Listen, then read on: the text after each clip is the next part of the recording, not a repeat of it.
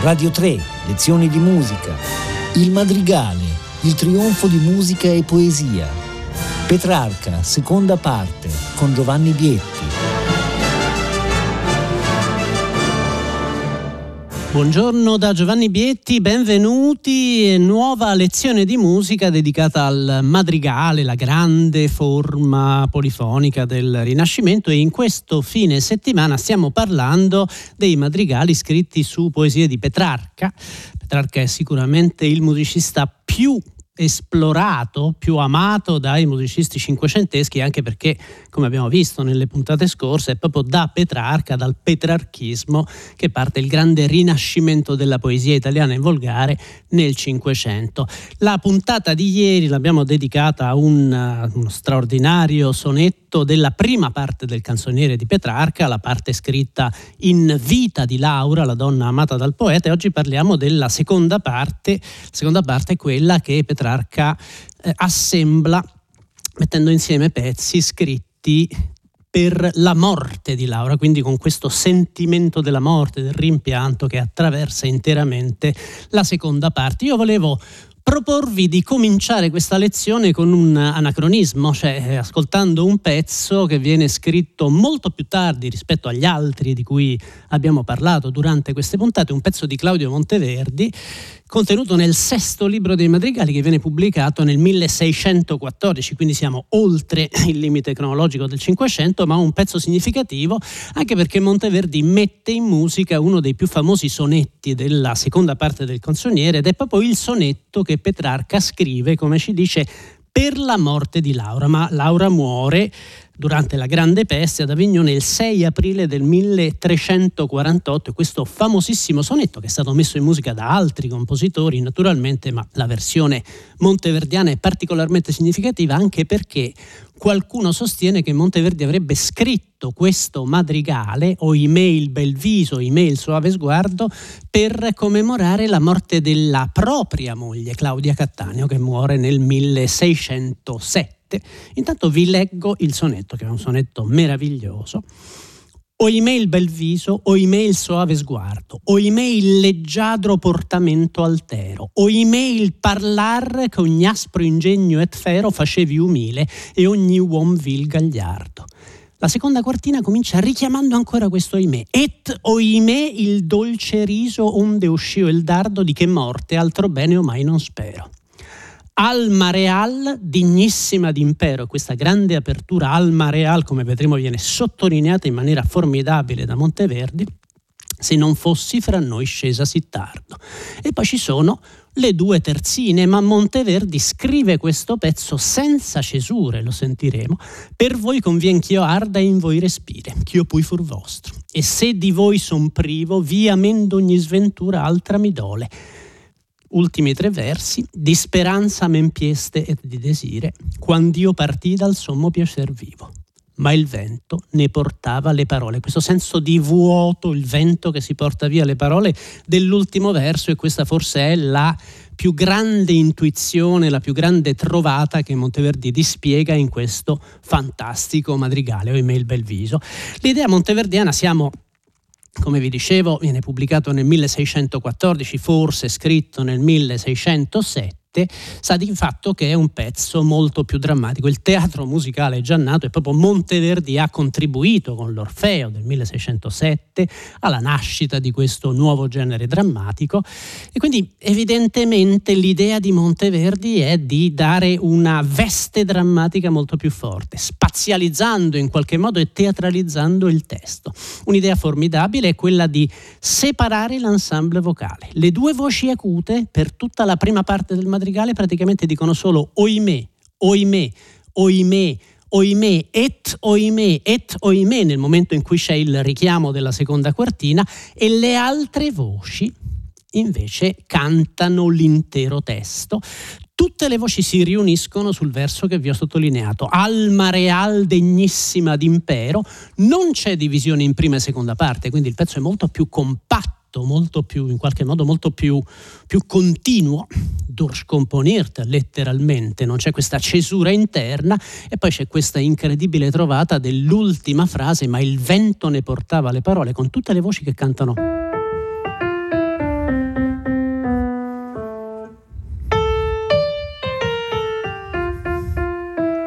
proprio questa folata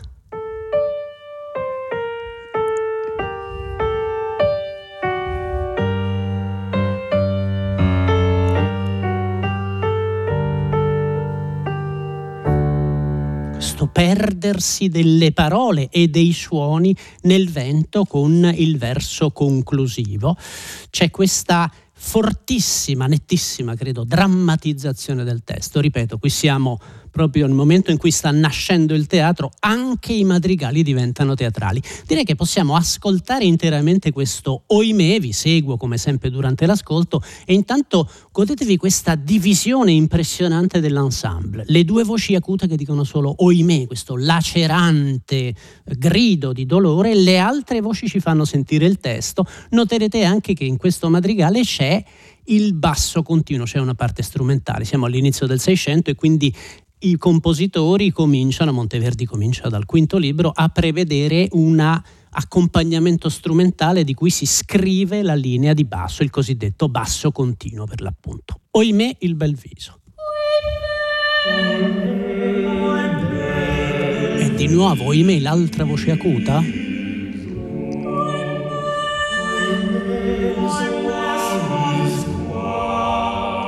Ancora.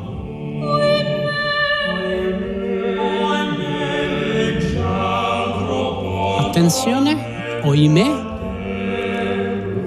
spostamento.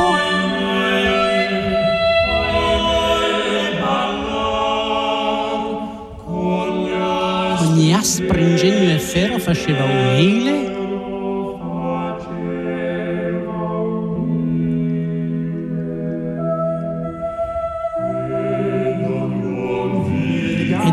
et oimè le due voci si inseguono, le due voci acute.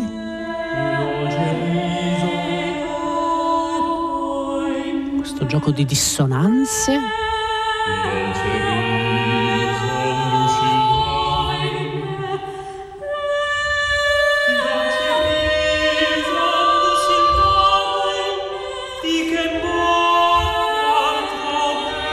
Lenta discesa.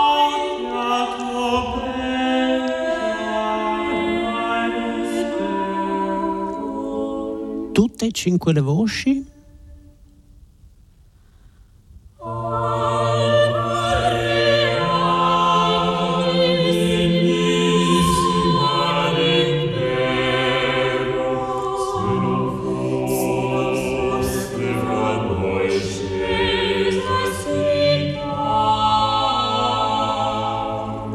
E qui cominciano le due terzine. Per voi convien che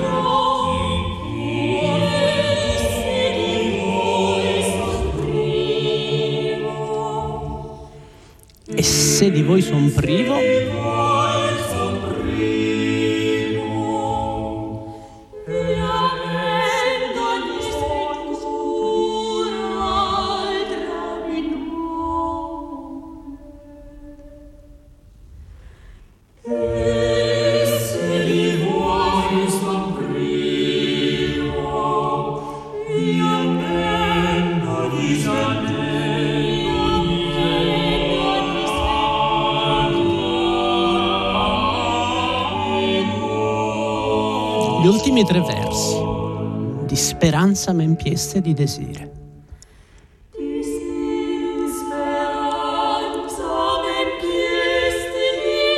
Sentite la speranza che sale e poi si spegne.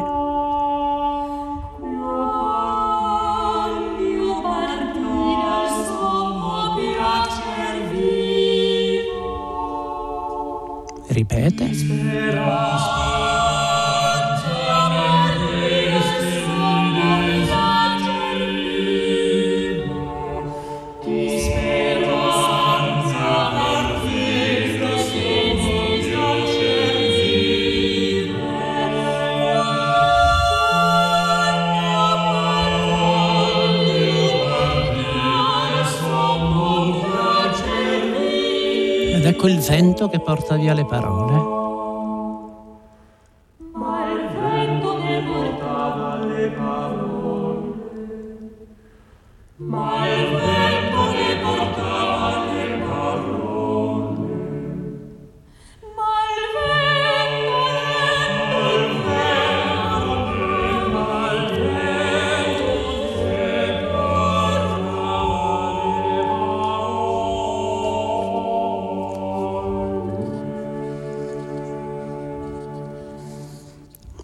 Meraviglioso, assolutamente meraviglioso. Credo che fosse molto chiara anche questa ulteriore drammatizzazione del testo. Avete visto la divisione tra le voci, una spazializzazione, questa continuità che finisce per dare più peso ancora a questa incredibile immagine conclusiva del vento che proprio porta con sé queste parole di dolore. Comunque forse il testo in assoluto più messo in musica della seconda parte del canzoniere di Petrarca è la grande sestina, o meglio doppia sestina, Mia benigna fortuna e il viver lieto. È un testo molto ampio, la sestina è una forma poetica molto singolare, virtuosistica direi, è una mm, forma basata su una serie di strofe, una serie di stanze di sei versi e la particolarità è che ognuno dei sei versi finisce con una parola specifica, quindi nei sei versi non ci sono rime ma i, tutte le stanze successive riprendono esattamente le rime cambiandone però il, la, la, posizione all'interno della strofa. In questo caso Petrarca scrive addirittura una doppia sestina, quindi sono 12 stanze più i tre versi conclusivi, una forma virtuosistica un po' concettosa, ma in questo caso talmente ricca di immagini, talmente densa di significati che appunto moltissimi madrigalisti prendono questo testo, almeno una parte di questo testo, e lo mettono in musica. Per capire di cosa parliamo vi leggo le due strofe, di, di, le prime due strofe di questa sestina Celestina, che sono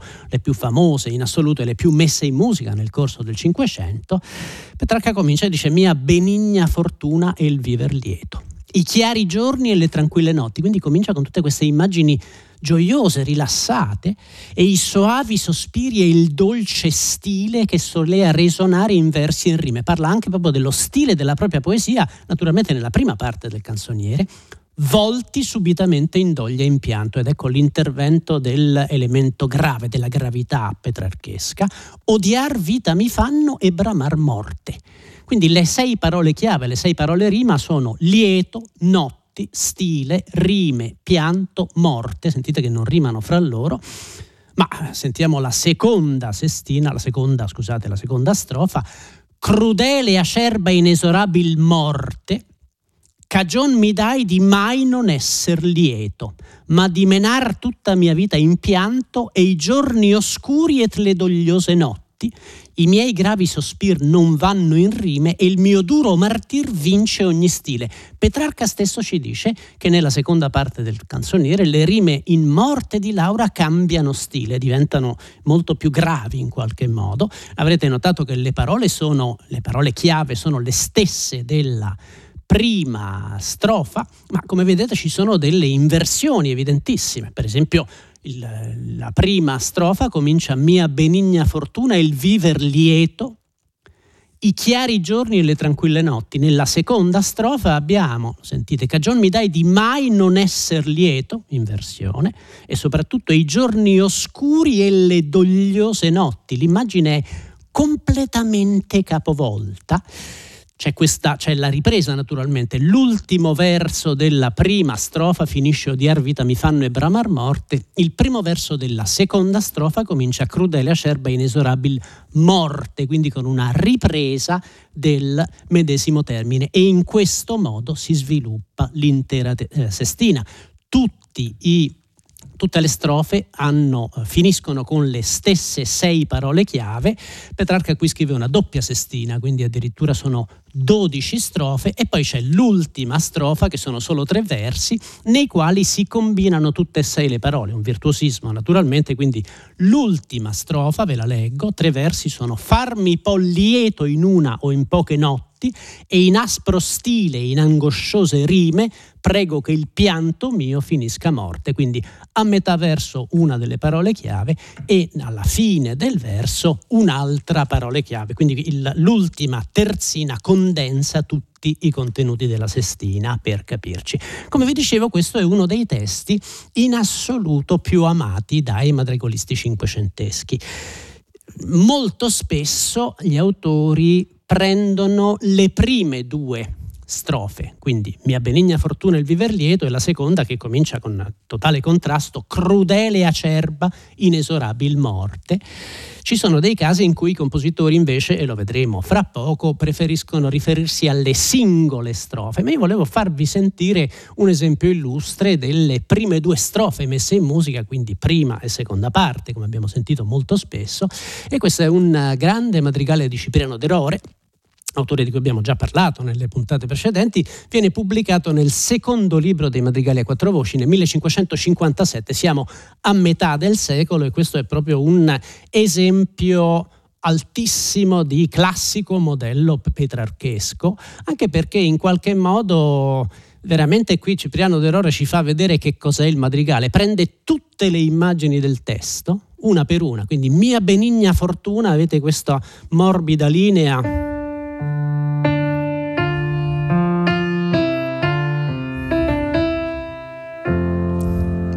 linea morbida e consonante la fortuna e il viver lieto improvvisamente diventa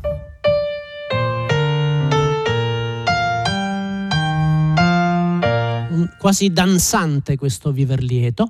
I chiari giorni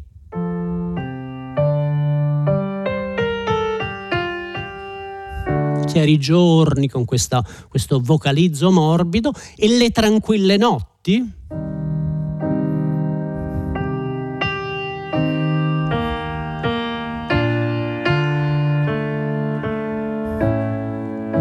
questo rallentamento, la tranquillità della notte, i soavi sospiri, le voci che spezzano il fraseggio, sentirete il sospiro, il dolce stile che solea resonare, quindi ancora questo stile fortemente consonante. E poi gli ultimi due versi della prima strofa, volti subitamente in doglie e pianto, e sentirete subito le dissonanze, e poi odiar vita mi fanno, e odiar abbiamo visto già in precedenza come il salto, quasi tutte le, le, frasi che vi ho fatto sentire funzionano per intervalli contigui, quindi sono molto morbide. Il salto improvviso,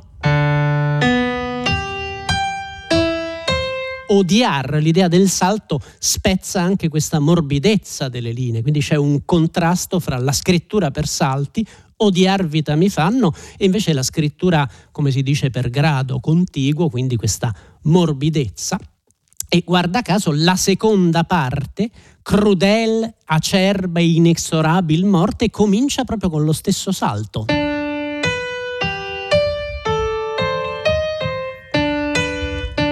Crudel con questo salto ascendente, sentiremo che anche la versione di Marenzio di questa seconda strofa comincia con lo stesso salto, che quindi evidentemente è un ulteriore madrigalismo, e poi sentirete inesorabil morte, abbiamo movimenti di questo tipo.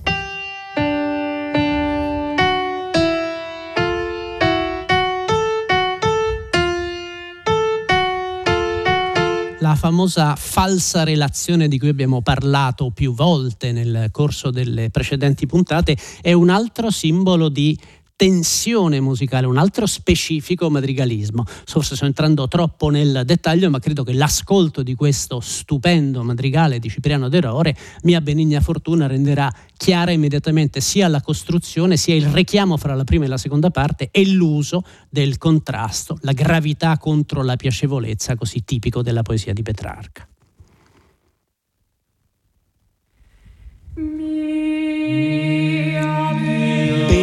Benigna fortuna.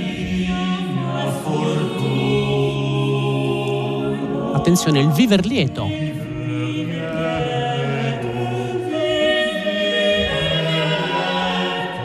I chiari giorni. Le tranquille notti.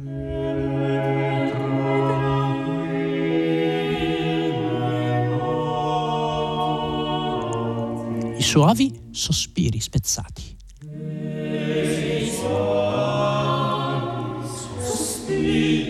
Il dolce stile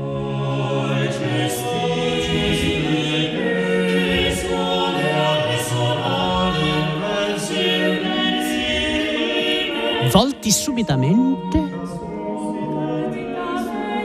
in doglia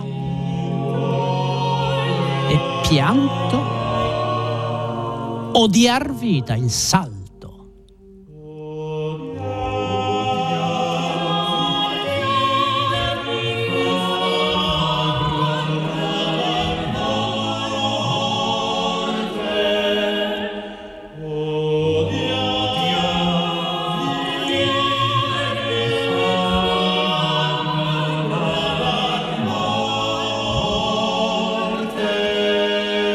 Seconda parte crudele acerba.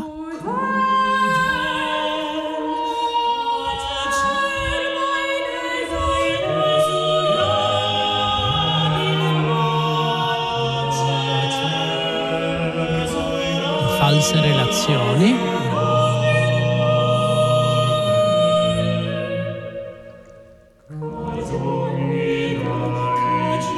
Di mai non essere lieto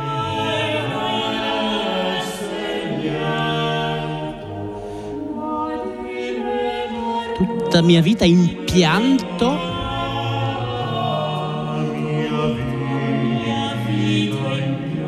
Attenzione, i giorni oscuri nel registro grave.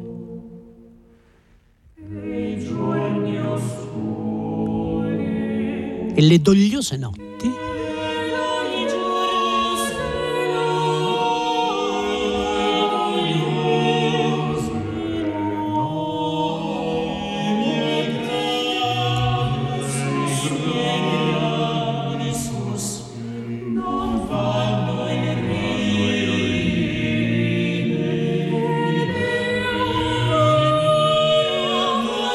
Duro martir.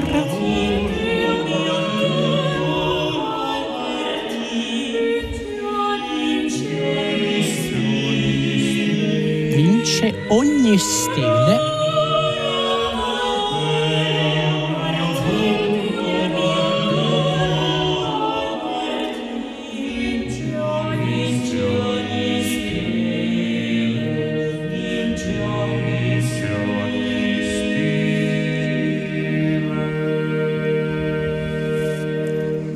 Madrigale vorrei dire paradigmatico questo di Cipriano De Rore. Avete sentito anche la ricchezza di immagini, i contrasti che vengono creati fra un'immagine e l'altra e soprattutto questo cambio di atmosfera che c'è fra la prima stanza della Sestina e la seconda stanza.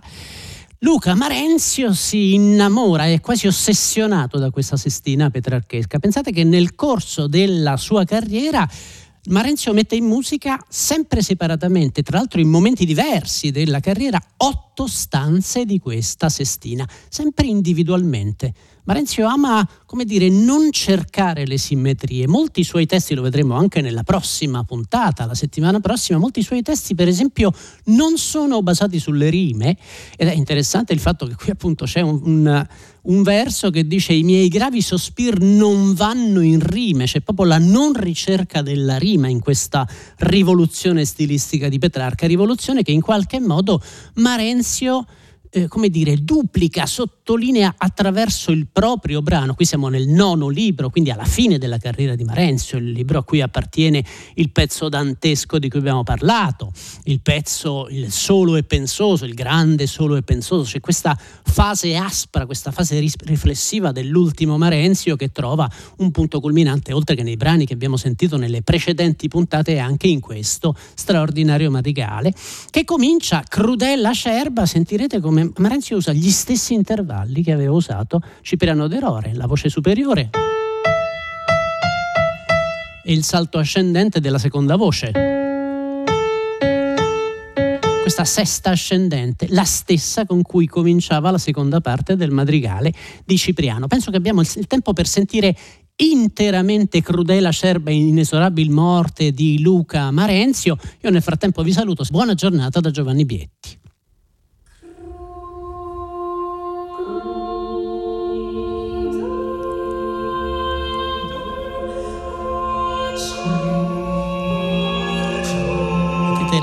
acerba?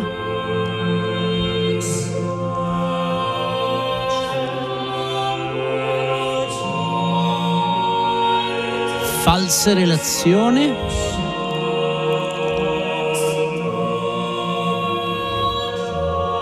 Cagion mi dai di mai non esser lieto?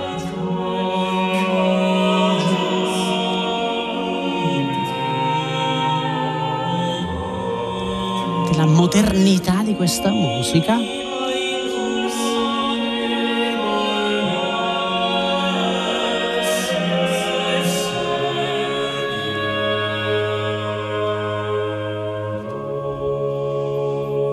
ma di menar tutta mia vita in pianto.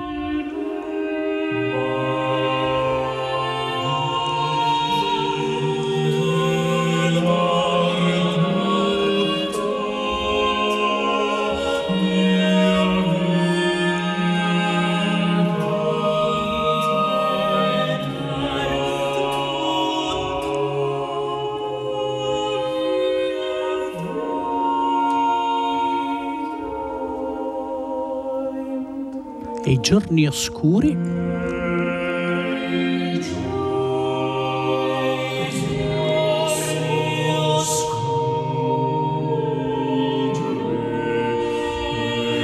e lo ripete e lo aumenta, lo allarga.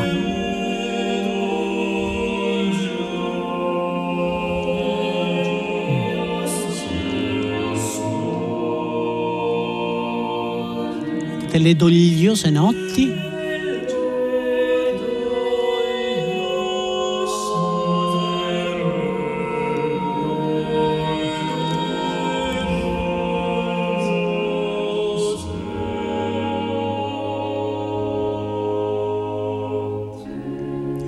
gravi sospir.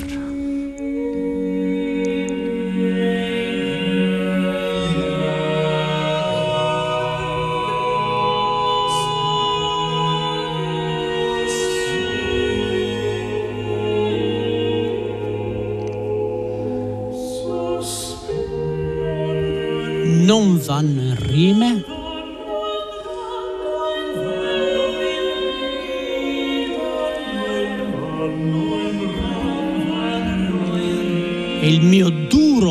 martir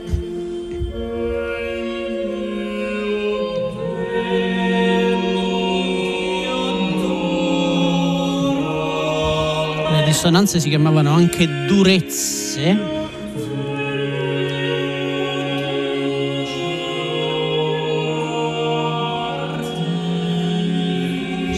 vince ogni stile. Qui veramente Marenzio sta andando oltre il proprio stile.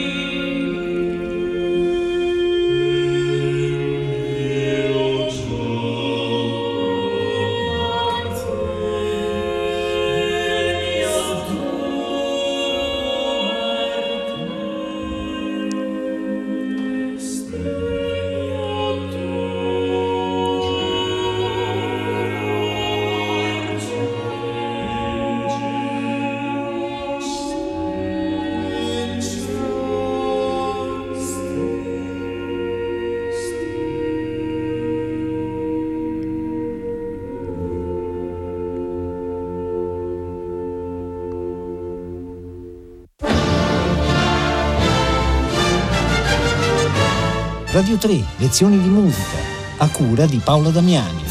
Tutte le puntate sono disponibili su RaiPlay Sound.